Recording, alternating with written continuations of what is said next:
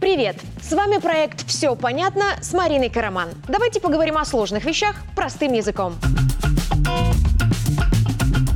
Сегодня о том, что делать потерявшим трудовую книжку. Надежно ли белорусское облако? И сколько будет стоить больничный через год? Поехали!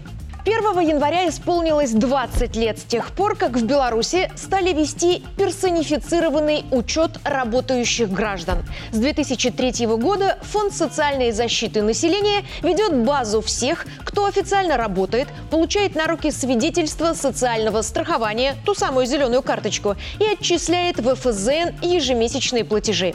Делает это человек сам или бухгалтер на его работе, неважно. За эти 20 лет изменилось многое. Система Систему подкорректировали, информацию о белорусах в ней сделали более подробной, а получение данных упростили.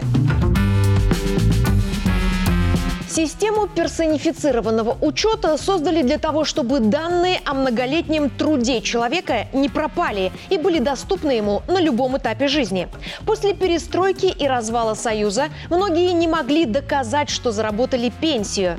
В конце 80-х, начале 90-х предприятия однодневки не заморачивались с учетом сотрудников. Люди часто были вынуждены совмещать работу вышибалы и учителя музыки, или таксиста и ядерщика. Они думали о том, как прокормить семью, а не как обеспечить себе запись в трудовой книжке. После перестройки за восторженным ожиданием перемен пришло ощущение, что наш поезд несется в ад. И многие вообще перестали верить, что доживут до пенсии. Но в 94-м в кабину машиниста запрыгнул молодой и энергичный Александр Лукашенко. Взял управление в свои руки и перевел страну на безопасные рельсы. Пассажиры успокоились, вернулись к реальности. И многие обнаружили, что часть трудового стажа зафиксирована только в их памяти, потому что зарплата была налом и в конвертах. Чтобы исключить подобное в будущем, в 99-м президент подписал закон о персонифицированном учете в системе государственного социального страхования. Платформу готовили 4 года, изучали опыт других стран, адаптировали его под нашу практику, взяли лучшее из СССР, создали кальку базы, обкатали систему на разных участках и с 1 января 2003 она заработала по всей стране.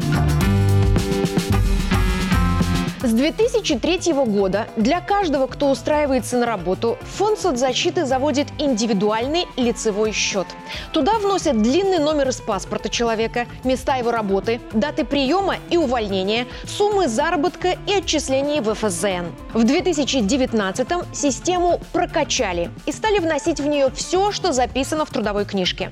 Не только название работодателя и периоды работы, но и профессию, должность, разряд или квалификацию, название структуры структурного подразделения, где трудится человек, форму трудовых отношений, то есть договор подряда или контракт, и даже причину увольнения. То есть с 2019 года в ФСЗН ведут копию трудовой книжки каждого белоруса. И потерять ее бумажный вариант уже не так опасно, как было до этого. Информация действительно очень подробная и личная, но бояться ее утечки не стоит.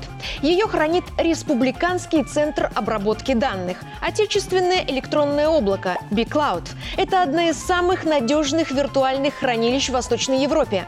Там лежат не только сведения о наших пенсионных отчислениях. На этой платформе хранят свои документы все государственные организации и крупные частные компании Беларуси. Информацию о наших пенсионных несколько раз дублируют, чтобы всегда была резервная копия. А все сообщения, которые летят от работодателей в ФСЗН, надежно шифруются, потому раскрыть их просто перехватив невозможно. Люди, которые не доверяют электронике, могут обратиться в территориальный орган ФСЗН. Обычно он называется отделом, сектором или управлением Фонда соцзащиты. Там можно взять выписку из своего лицевого счета. С собой нужно нести паспорт и страховое свидетельство, ту самую зеленую карточку.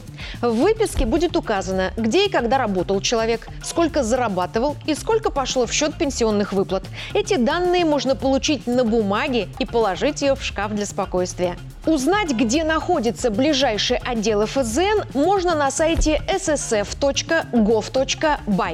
На главной странице будет написано «Территориальные органы фонда» под записью вкладки с названиями областей. Кликаете на свою, появится карта с локациями. Ищите ту, что к вам ближе. Важно! Выписку выдадут в любом отделении ФСЗН страны. В какое-то свое ехать не обязательно. Их так много для удобства граждан, а не для того, чтобы привязать людей к конкретным участкам. Это для тех, кто хочет бумажку. Белорусы, которым уютно в цифровом мире, могут получить те же сведения через единый портал электронных услуг. Но сделать это выйдет только у людей, которые оформили электронную цифровую подпись. Ну и все, у кого есть смартфоны, скоро смогут проверять, сколько им работать до пенсии и как наниматель делает за них отчисления хоть и ежедневно. ФСЗН вот-вот выпустит свое приложение, в котором каждый белорус получит доступ к своему лицевому счету. Там по месяцам будут расписаны и отчисления, и зарплата, и стаж, и время до пенсии. И это только на старте. Разработчики будут расширять функции сервиса, исходя из новых запросов пользователей.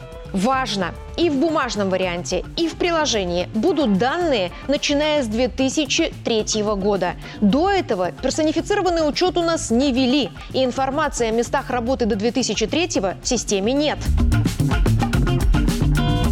Записи о местах работы до 2003 года есть в трудовой книжке. Если трудовой книжки нет, утеряна или испорчена, но человек помнит, где и когда работал, ее можно восстановить. Для этого придется запросить из каждого места работы справку о своем стаже. Если предприятие, где работал человек, уже нет, ликвидировано, например, можно обратиться в местный архив. Организации обязаны сдавать туда документы, в том числе перед ликвидацией. Большинство так и делают, но не все. Если трудовой книжки нет, наниматель ликвидирован. В архив он ничего не сдавал. Остается идти в суд общей юрисдикции. Там заведут производство и попытаются найти доказательства того, что гражданин работал в местах, о которых говорил. Подтвердить его слова должны будут еще два человека, которые работали вместе с ним. Так что, потеряшки, готовьте двух свидетелей. Белорусы не обязаны сами готовить пакет документов к пенсии, если речь не идет о сложном восстановлении утраченных данных.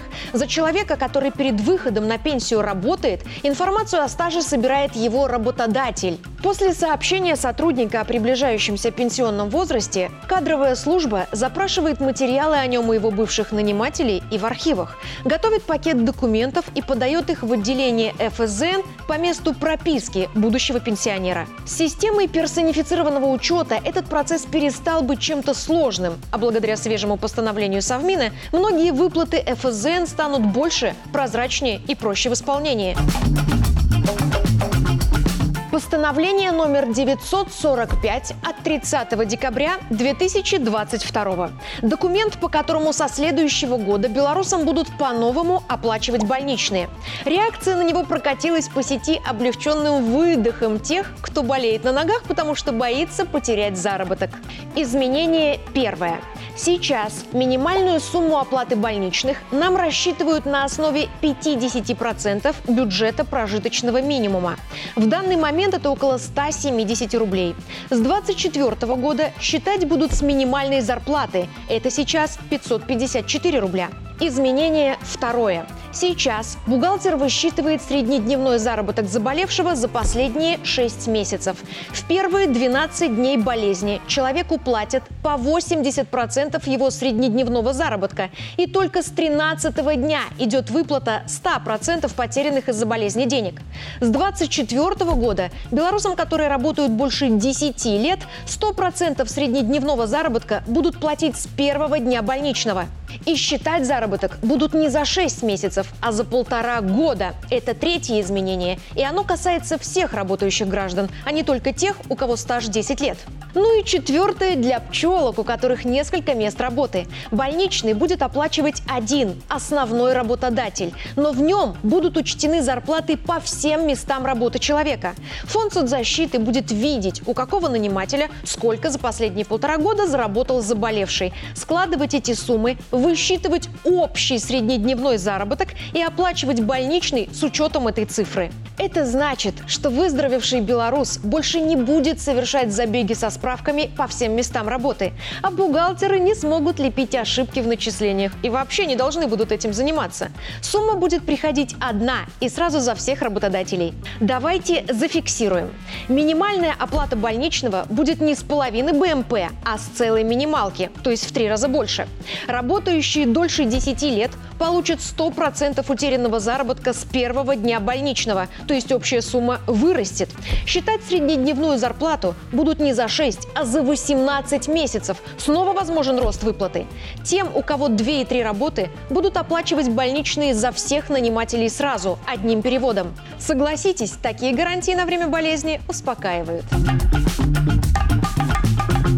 Посильно напрягаться только в работе. Расслабиться по части страха состариться или заболеть. Беларусь – социальное государство не на словах, а на деле. И вопреки прогнозам скептиков, гарантии для нас становятся с каждым годом только крепче. Не бояться цифровизации, но и не стесняться попросить бумажный документ, если это дарит вам спокойствие. В конце концов, именно оно, спокойствие каждого белоруса, главная цель человека, который вывел наш поезд на новый путь и учит нас ковать для этого пути титановые рельсы. Я Марина Караман, и что ждет работающих белорусов в ближайшее время, мы разобрались. Все понятно? До встречи!